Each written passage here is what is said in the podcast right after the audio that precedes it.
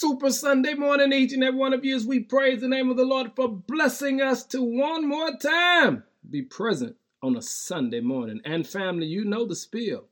Make your way to the house of the Lord and give God a worthy praise. Folks, today is you're gifted. When you get a chance, read Ephesians chapter 2. Verse 10 says, For we are God's masterpiece.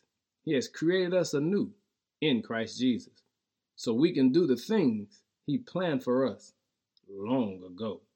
You see, your Creator has gifted you in a unique and wonderful way. He crafted you with particular abilities and talents.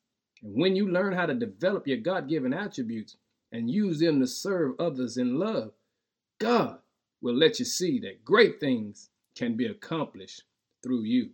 You see, if you're going to reach your full potential, you must gain an awareness of what the Lord has already given you.